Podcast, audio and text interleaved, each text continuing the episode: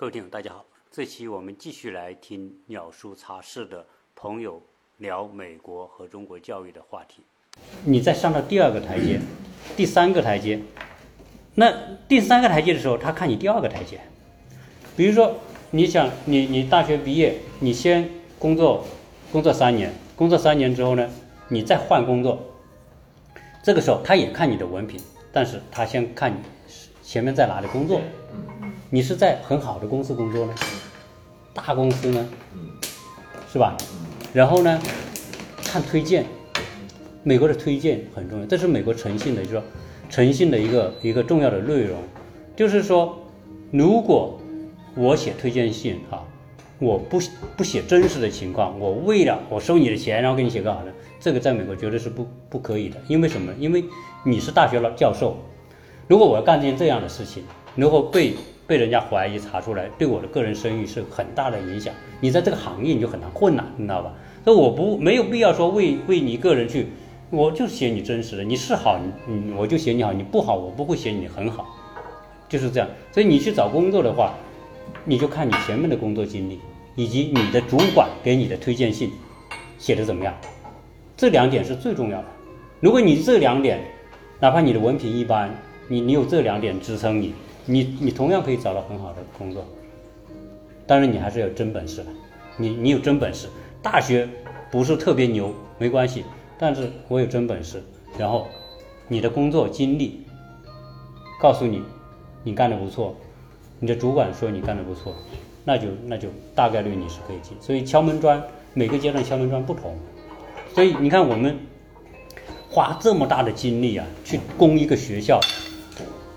不是说不能这么做，我说有些付出的这个代价太大，精力啊花的精力太大，这里面它这条有时候走一条路啊，它它真的是有多种可能性。你看，你要是读个，你比如说你在美国，你读个排名一百的大学，可能在美国，在我们看来就是普中等的美国大学，对吧？但是假如说你学的是个计算机。你学的也不错，你毕业你可能进到，你也可能进到这微软啊，你也可能进到苹果啊，你也进到这些这些啊谷歌这些公司，你也有可能进去。如果你真的在在在在工作单位做得好一点，跟团队做得好一点，跟上司搞的关系好一点，加上你有点成绩出来，再参加某些集体项目，你是参与者是吧？你真的有这些经历，你换一个工作，可能你比那些。前二十名的大学出来的工作做的还好，这种可能性完全有啊。那我们国内也有这种情况，是吧？所以有些事不一定要去死磕那种，就是你你孩子是这块料，你就让他进这种学校；不是这块料的时候，不要硬拉，把他扭和拉拉，就是等于说过于的这种叫我们不叫揠苗助长嘛，反正也就是属于一种不够不匹配的情况下，硬硬要把他。塞到那个位置上去，实际上他也不舒服。你说你见到那，你多少从美国名校退学的那些那些学生，他就是塞进去的，塞进去之后，他适应不了那个高要求，那种那种教授的要求啊，或者是你像佐治亚理工，佐治亚理工它只有百分之六七十的毕业率，百分之三十是毕业毕业不了的。越好的学校，可能他这个毕业不，他为他一定要有个淘汰率，为什么呢？这是。为他大学择优创造条件。如果你躺着都能毕业，我怎么能够变得那么优秀？我的学校怎么有那么出那么多好的厉害的角色？我怎么能够拿到那么多的捐捐款？这一定是鲶鱼把你这些不行的，这在后面这基础不行啊，又不用功啊，或者怎么，你把它淘汰掉嘛？他保持他的这种。其实在美国读大学很苦的，比这边很苦。对，很辛苦。他那个时候读的，有时候回来都都上火啊。那时候最开始去 Never 的时候，早上六点多钟就要起床，因为开车要开一个小时，一个小时。对，每天回到家就很晚。作业量也非常大。对，然后当时他有个老师，一个黑人老师，就是老是跟他搞，两个人就就。他就是眼看着就拿不到十一都拿不到了，就是可能会会 four 就会不及格。那那个时候他急的，非常着急，我因为我们全家的签证都靠他这个留学签证在签的，必须要过。啊，这，叫什么签？我们开始留学签嘛，F F F F 对对。他这个也不是说我考挂科就会就会拿，这个倒不是，就是说，像我们这种人嘛，不希望说什么考试通不过是吧？好丢人是吧？然后呢，我碰到那个老师，我碰到那个老师呢，那个课是英语课，那个我碰到是个黑人老师，一个女的，这个时候呢，就就。不，我们不说用用什么眼光去看嘛，就是他那个人嘛，就特别，就是脾气特别坏。有一次上课，我这个手机啊，它老有叮咚一个提示吧，他耳朵特别灵，他在写东西，嗯，随着手机响了，回头，然后就说你们随着手机响，你们你们上课态度不好，然后你们这个作业不好做，就一顿数落把。这是二十学生全部数落一遍，你知道吧？课也没讲，你这数落就大半时间就过去了。反正我说实在的，他那个课啊，他那个英语课有点难，加上他这个老师啊，这个态度也不太好，我学的特别辛苦，老作业跟不上。他说这个时候教，我发现我我等我发现要教的时候，这个时间已经过去了，所以很多作业就不能交，这成绩就上不去嘛。哎，我那时候愁啊，我说。那让我搞个毕业，不，那我这门课不能过，意味着下个学期你还得学一门这样的课。那是美国一个特点，那有问题，他厉害了，他也不允许你。啊。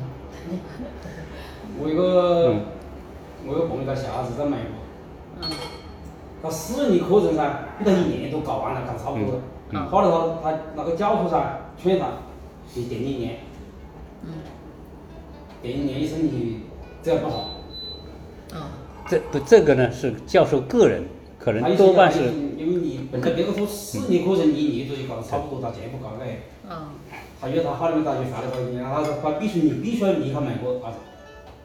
啊。啊。必须离离开美国一次你发过，一年之后你再再来。这种情这种情况都是特例，就是不多的，像这种情况不多的。呃，大部分情况我我我当时。我当时是这样跟那个老师呢，我知道那个人不好打交道，但是我还是要想方法去解决这个问题。我那时候说，我找那个同学说，我说我这我过不了，我们明年再学这个，我不想学，啊不想学。他跟安慰我，他说那那个那个人一个一个白人小孩，他安慰我，你担你不用担心，他会过的，他说会的给你过的。我说看这种样子过不了。后来呢，我就跟他公关。这这就是说，在美国这这里啊，这种这种公关呢，我就跟他套近乎，反正上课我早点去，下课晚点走，就跟他都聊几句天哈，聊几天我就讲讲我的情况，我说我学的有点难，对吧？我的年龄比较大，然后呢，我也想好好学，我说你你的课呢对我帮助也很大，反正说点这些他喜欢的话嘛，啊，然后呢，正好有一次是圣诞节。圣诞节，我然后我我我跟他讲，我在这里学，我学艺术的，我说我把我的画给他，在手机上给他看，给他画了画，他觉得这作为一种交流，他觉得哎不错，好玩，他觉得你的画不错。我说马上圣诞节了，我说我给你画一个，这个，他哎呀真的吗？是，这这个时候就表现出那种很好玩的一面，然后我就跟他画，我给他两幅画，有那个那个圣诞节我自己做个贺卡，我画了一个小画画给他。他打开一看，因为没有学生给他送这个，你知道吧？他一看很开心，我画了一个小小卡通啊，嗯，他就他也觉得很好玩，就很就心情就很好。后来后来我他给我了个 C，你知道吗？C 就是说 不是不是他给的，C 就是过了，反正你你你只要是 C 就过了，D 就就失败了。我说我我上几年课就遇到这样一个最不好搞的老师，但是所以你看，这在美国呢都有方法。你有很多孩子，就是我我觉得去美国读书的孩子，如果是有些是有一点吃力的孩子，要教他一些方法，怎么去跟老师建立关系。老师是老师给不给你过，他有权利，他可以给你过，也可以不给你过。他要给你过有很多方法，比如他他看你顺眼，哎，但是呢，你成绩又不好，他想帮你，他他因为有些作业啊是有弹性的，实在没弹性的。我我多给你几个那个叫叫额额外的作业，额外作业是也给分的，你可能你做多两个额外作业，你的成绩就就够了。弹性很大。对，有一他有老师是有很大的决定权，让你过与不过。有些学生更有意思，威胁老师，也也有威胁老师的，说告诉你这个种族歧视什么什么的。然后有些老师也怕有点麻烦，也就算了，就就给他过了。但是有些他就不让。你这样威胁我，他他他也他不让。要不你讨好他，要不你威胁他。前几年是有一个国际案件是这么干的。华人很多喜欢用这种亚裔的方式来搞搞哪个学校？哈佛那个学校。对。不不录取他的学生嘛？那。好，那个。只要努力还是有机会的，不管在什么时候都有机会。都有方法。这其实是一个很公平的。在西方应该华人，这疫情以后啊，应该西方国家在华人应该是第八子。你要这样看，就是说他在舆论上是这样，但是呢，你说普遍性的歧视呢，看不同的地方。嗯。反正我们在的地方，我们在生活的那个没有感，包括我们隔壁左右全是白人，就大家都很融洽的，也没有说要不会没有。不会说啊，你是华人就怎么？但是有些你像纽约啊，经常爆出那些新闻，华盛顿州啊，那那也有那些也有，基本上呢，干这个事的都是一些。这个地痞呀，下三滥那些些黑人啊什么的。世界现在，因为有个同学在美国，他说现在世界反华噻，是一个责任。嗯。他说反华的是是反华是正常的，你不反是有问题。目前中国人在西方应该他就是呢，他是一个恐怖的一个代理人。嗯。你你看中国呢，跟塔利班关系好。这这这个话题呢，说实在的，应该这样看。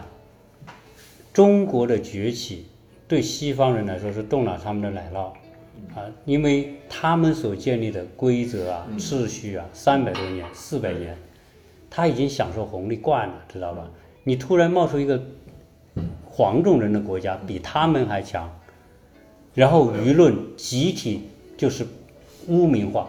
所以很多时候叫污名化中国是真实存在的，但是很多人就是很多人不了解，因为他为什么要污名化？就是说你做了什么事情，他都能找个理由说你做的不对，你以不正当的手段获得，这是他最正常的一个通常的一个做法。然后呢，国际舆论百分之八十是掌握在西方这些媒体财媒体的集团的手里，你知道吧？他说你黑。大家都说你黑，那时候所有那些没有媒体影响力的那些国家也看西方的媒体，所以现在全世界都觉得，哎，中国人，你看你发展这么好，是因为你偷啊，你这个啊，你那个啊，你不你不讲规则，实际上说白了，还是中国人努力呀。世界上主要是留不留学的问题，你到西方国家去如果是世界人都在反华，看不华人就烦躁。这要是是有问题。这种这种东西呢，我觉得也不用那么恐惧。教育本身来说，也不用存在这种问题。不用那么包容的美国的大学，应该。不用那么恐惧，我觉得你为这个东西而而去影响你的决策，我觉得是没必要的。还是要看长一些，还要看自己孩子到底适不适合，是一个适合不合适。对，这个就我觉得非常重要。如果他适合去欧美国家读书，他本身的能力啊、特点啊适合的话，你干嘛不让他选？那么多，现在三十七万华人留学生在在美国，真正出问题的也不是没几个嘛，是不是？算概率了。对。没有，我们现在现在很多家长发现了。就是出国留学的有两类比较突出，第一类就是这个就像想特拔尖的这种，啊，一定要到美国去深造一下，这是确实是可以的。对。还有一部分就是在国内啊，这确实上学难搞，上不了，啊，到国外去了，碰到很多那种什么什么家里很有钱的，那我记我记得有一次我们去去买东西，那有的。那学生明显看起来，那真的是不像学生了，嗯嗯，是吧？自己买车啊，什么都有的那种也有很多，所以这个呢，就是其实，这就说到我们其实他不知道自己真的真的，家人也不知道要什么，只觉得把他送到美国去，送到国外去先镀镀金呐，回来啊，该干嘛干嘛，完成个任务。是，因为，而且主要是我们自己本身国内的一个教育啊，就是我们都不知道，就是教育其实还分层，是吧？你比如说。我们也不知道什么是研究型教育还是技术型的教育，是吧？中就是一股脑儿的都想上最好的九八五、二幺幺，都认为我在搞研究型的。对对。其实我们上本科的目的，本科啊，就是我们现在国内的所有的大学，它主要像这些好一点大学，它主要培养的目标是什么？其实研究型人才，是吧？读完之后最好是要去上读研究生，啊，到博士，他就要做研究了。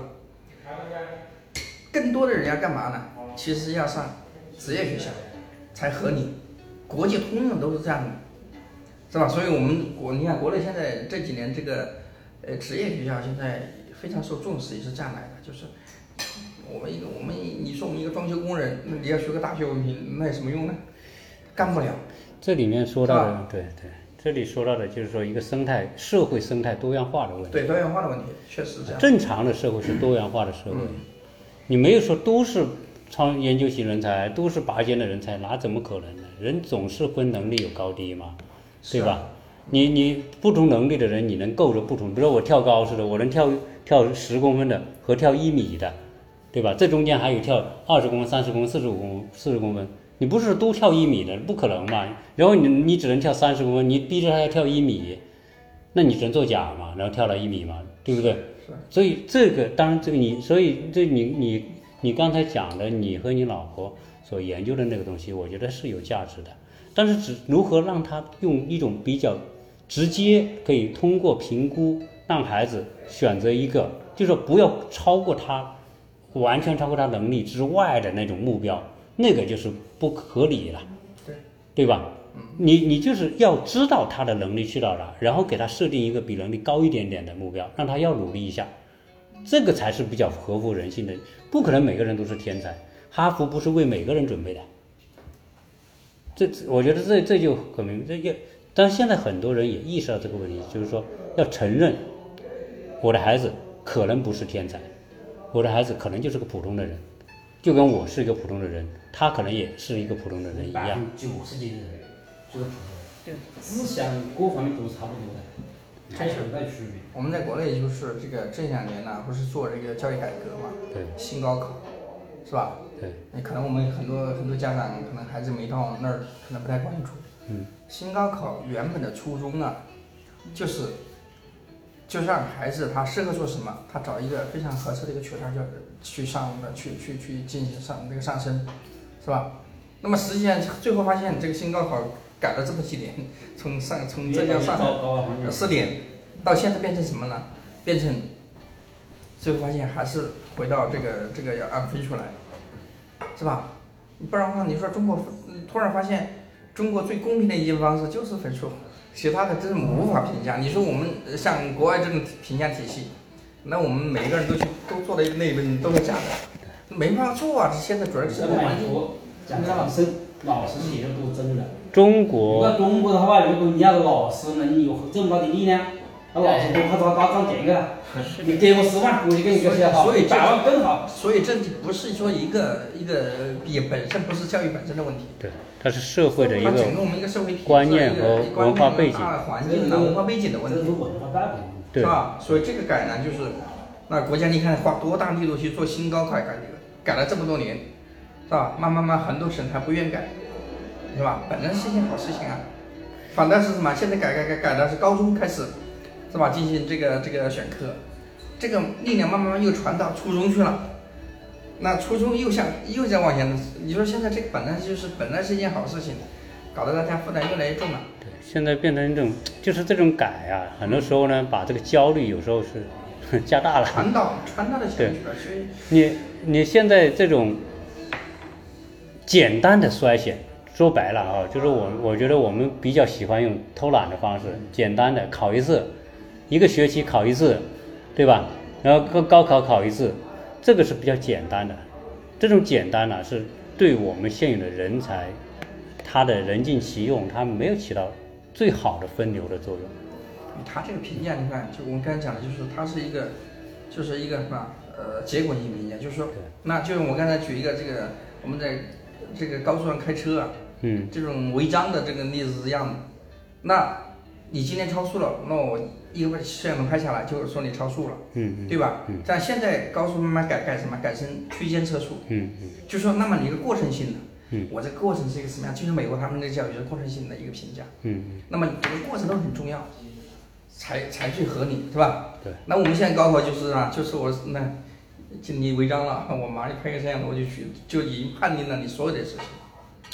我们现在是结果导向太厉害，就是这个社会结果导向了，呃，决定了我们很多的观念和思维方式，这个是我们焦虑的很重要的原因。实际上，最公平的不是高考，但是我们认为最公平的是高考，原因是什么呢？因为它简单化，一目了然。嗯，这就，但真正来说呢，这里面涵盖着很多的呃误判，对吧？你比如说成人什么叫人才？分数高叫人才吗？你不敢这么讲，因为中国的教育证明那些啊、呃状元、学霸，当初成绩都是特别好的，有相当高比例的是没有真正成为大人才的，特别有用的人才。就是你的分和你未来出的成果是不匹配的，这个是个这个是一个不可否认的事实，对吧？今天社会的很多的人才哈、很多重要的在各个岗位里面做得很好的，有很多都不是当初的学霸，甚至不是前十名，可能是前前十名到前二十名的，甚至还有些是调皮调皮捣蛋的，被老师不看好的。那那为什么？因为这个社会衡量一个人，不是当初你成绩那么简单一个东西，但是我们把那个东西放大，把成绩放大来涵盖，来来来来来评作为评估你这个人的百分之九十，这个就是就是错误，错误的一种评判方式。真正最公平的是你大学毕业之后十年，你从大学毕业到工作十年，这是最真实的。你是人才还是是是不是人才？这十年绝对是利可以大浪淘沙就淘出来了，对吧？对不对？我们我们现在找不到一个更加科学的办法，只能这样子再换。国情这是一决定的，种方法，很多的话，只要这个东西。但是呢，这是一种途径，但不是唯一的途径。我觉得这是一种有效的途径。他也想改，为什么呢？因为这个美国的教育，我们不说它全好，但是它有可取之处。对，原因是什么呢？美国呢，它会让普通的人，你可能接受一个普通的教育，期望值本来就不高，但是呢，如果你真的是天才，美国会有足够高的空间，不给你明显的有天花板，他给你足够高的空间去跳，所以天才往往我们国内也出天才，但是呢，但是你真的改变世界的很多创造发明东西，来自于那些国家。从某个角度来说，就是这些人类当中万分之一的那些人啊，甚至更少比的那些人，他在那种环境当中，他不被捆绑，不被束缚，不被一个罩子罩着。他给你天空，你有本事吧，你跳吧，你跳到火星上去，马斯克对吧？你你你可以啊，你跳火星上去也可以，对吧？但是一个社会往往改变社会的是那千万分之一的人在改变世界，其他的大部分的人都是适应这个，就是随随波逐流的，你只能这样，都是马斯克，那这个地球不可翻翻个了嘛，对不对？所以你你得了解这种，所以去美国的是天才，那是天才加有很好的情商的人，有适应能力的人去。如果没有很好的情商，也不能去，因为美国这个社会啊，有时候如果你情商不够啊，你往往很容易被挫折打败。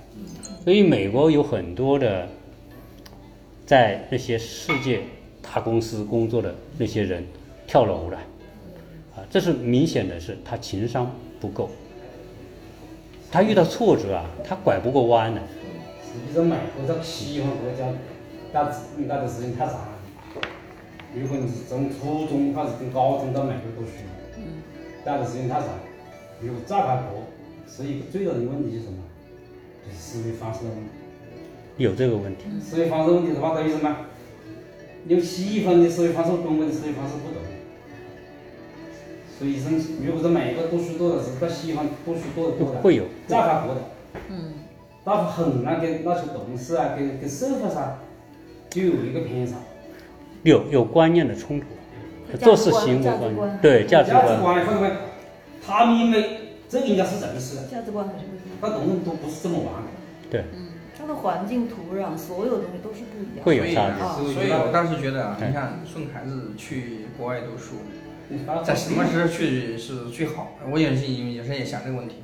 其实我当时觉得什么，应该是呃在大学毕业之后去，我认为是比较好的，是吧？因为他所有的这个形成他的一个基本的一个一个认知体系，是吧？然后到国外去干嘛呢？就其实真正的目的就很简单，那就是真正的学国外的最先进的东西，而是不是被国外的这种价值体系所物化了。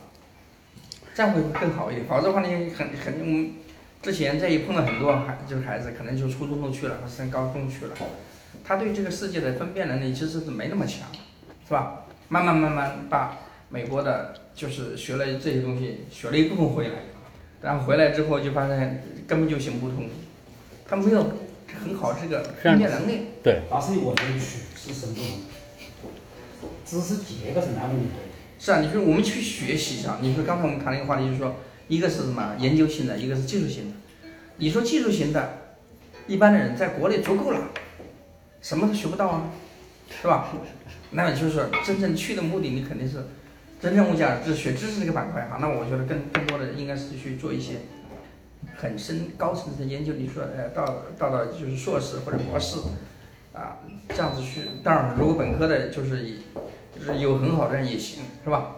就是目的非常明确的，就是我去干嘛？对对，刚才就是想讲的问题，是吧？你镀个金没也没必要，现在都归去归于理性。对对，你你要是去国外读书啊，确实你自己的喜好、专业方向是要清晰。是你要知道，有些要支撑你，比如你是做研究型的，美国的研究型大学是呃头重脚轻的，就是它比如说哥伦比亚大学或者是啊、麻省理工啊，或者是这些私立的研究型的大学，它本科生可能就几千人。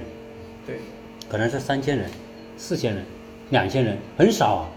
然后他的硕士可能是八九千人或者一万多人，就是他的硕士到博士的人数远远多过本科，啊，这种是典型的研究型的大学。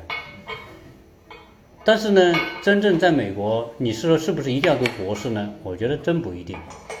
如果你是个实用型的专业，那你读个硕士，我觉得就够了，啊，因为因为真正来说，我我刚才讲了，你的工作经历的含金量，到后来比你大学专业大学的文凭的含金量要高的，所以你关键是你有真才实实干，你能够进好公司，这个镀金是最刚性的，最重要的，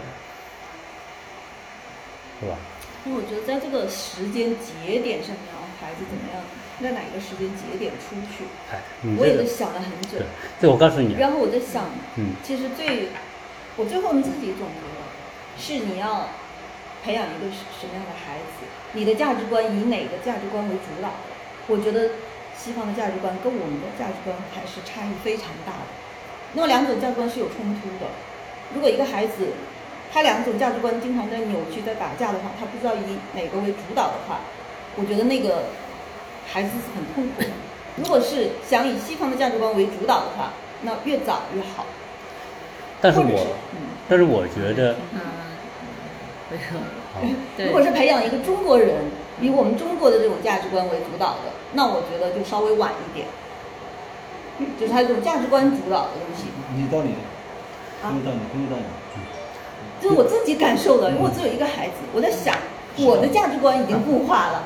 那么我如果很早的把他送出去了，那么他就培养一个西方的一个一个价值观，不管他的生活也好，他的工作也好，实际上就是呃，我考虑考虑不是考虑我自私一点哈，我不我不管他的生活怎么样，他的工作以后怎么样哈，他的幸福感那那是他的事儿，就和我的这种关联度紧密度是很很远的。我我这是我的感觉，因为我也有朋友有亲戚在国外，甚至我有一个朋友，他的小孩在在美国非常优秀，但是他老爹一个人留在国内，他做手术，他因为疫情他也没法及时回来，就是这种东西，情感的这种连接很多东西，我觉得我这一个孩子，我怎么办？就是这也是我考虑的。啊，我 我考虑就是哪个价格啊？就抛开我跟他这种关系不说哈。好，那么他是一个独立的个体，他的未来，他他是，因为现在孩子如果还太小，你们都是十岁九岁的孩子。其实现在我们引导他一个什么样的环，给他待在一个什么的环境，实际上就是把他塑造成什么样的人了，因为他没有选择，都是我们在帮他选择。比如说你们很早带他出去了，那么他在那个环境中，如果一直在那边，那我觉得他的价值观他就是会受那里的影响，或是以那种观很少出去，他就是以这种为主导的这种，那么他可能更，我觉得更多的可能适应国外的那样的一种生活。和工作，未来他可能在国外可能更愉悦一些，我觉得了更愉悦一些。那么回国可能只有一线城市相对还会人文环境或这些东西相对合适一点点。那么因为我觉得这个还是有很大很大的一个不同的，我们不讲差距哈，就讲不同，这个不同还是很大。在美国长大的长长到几个外国啊，如果在美国长大，嗯，外国他们外国香蕉人。啊，对，他的还是他的还是华人，但是他的整个，我觉得有关系，非常有关系。没有，其实在管理方面都属于孩子的，就是还是圈层。你说是黑人跟黑人，基本上还是个圈层；白人白人一个圈层。咱们黄种人基本上你发现你想跟白人呐或这样子做一个做一个深度融入进去，非常难，很难。就是可能需要两代人、三代人的融合很难。他也是在国外，也是在华人社区。就是啊，所以你看他们经常不是国外你去的这些都经常白人注意多，黑人注意注意区，是吧？分得很清楚啊。这个区是白人。这这是没办法的。对。这这个种族没办法。种族是美国最大的一个一个问题。小孩子发现你，你就父母，像你们的父母就是从小，你大的一起长大的。长着长着就像个外国人，他的行为观念对思维我我觉得国外他的文明程度已经达到那个程度了，那么他表面上的文明和素养这些东西 OK 的。我我我在我在美国游学过，在那个那个伊利州里州立大学，啊，我在英国剑桥也游学过，就游学的体验。那我觉得文明程度都 OK 的表面，但你深度的融合是挺难的，啊，挺难的。就对于万瑞刚才提到的前面谈到的这个问题，就是孩子到底怎么样去，然后他的这个感受，你怎么看这个问题？这个是很多家长 很现实的，需要需要现实的，对，需要去面临的一个问题。呃，我觉得留学呢，我也不是特别认同太早送过去。你真正来说哈。呃，最好的结果是他能够两边都能够游刃有余，这是最佳的结果。对，我觉得也是这样。那那怎么做到这两边呢？实际上呢，不要去要求绝对去达到这种说啊，我能融入西方社会，融入白人圈，融入什么，这个都不重要。为什么？因为你在工作当中交流的方式啊，不需要你说跟他，你就是个白人，好像他接纳你，不是这样。你的价值。在哪里？你的价值是在你对他们有益，他才认为你有价值。美国人哪个国家人都是很现实的、很利益的。如果我是一个留学了，比如我对对中国也了解，中国的文化、中国东西，我都习惯，我都很了解。我对西方我也了解，虽然我不能做到跟一个白人一样，但是我了理解他们，对吧？我不会跟他们形成冲突，我不觉得你怎么这样做事，我会理解你这样做事是合理的。所以呢，最好呢，就是让他确实有一定的年龄，比如说高中毕业以后，啊，这个呢，但是呢，话又说回来，有它的劣势，所以你一定是说任何事情它一定是两面，看你选择哪一面。对对。它的好处就是你高中毕业十八岁以后啊，他该具有的中国的一些观念、文化、习惯、看问题的角度，他跟你都是比较相同的。对。对吧？比较容易相互之间没有太严格的冲突，现代人。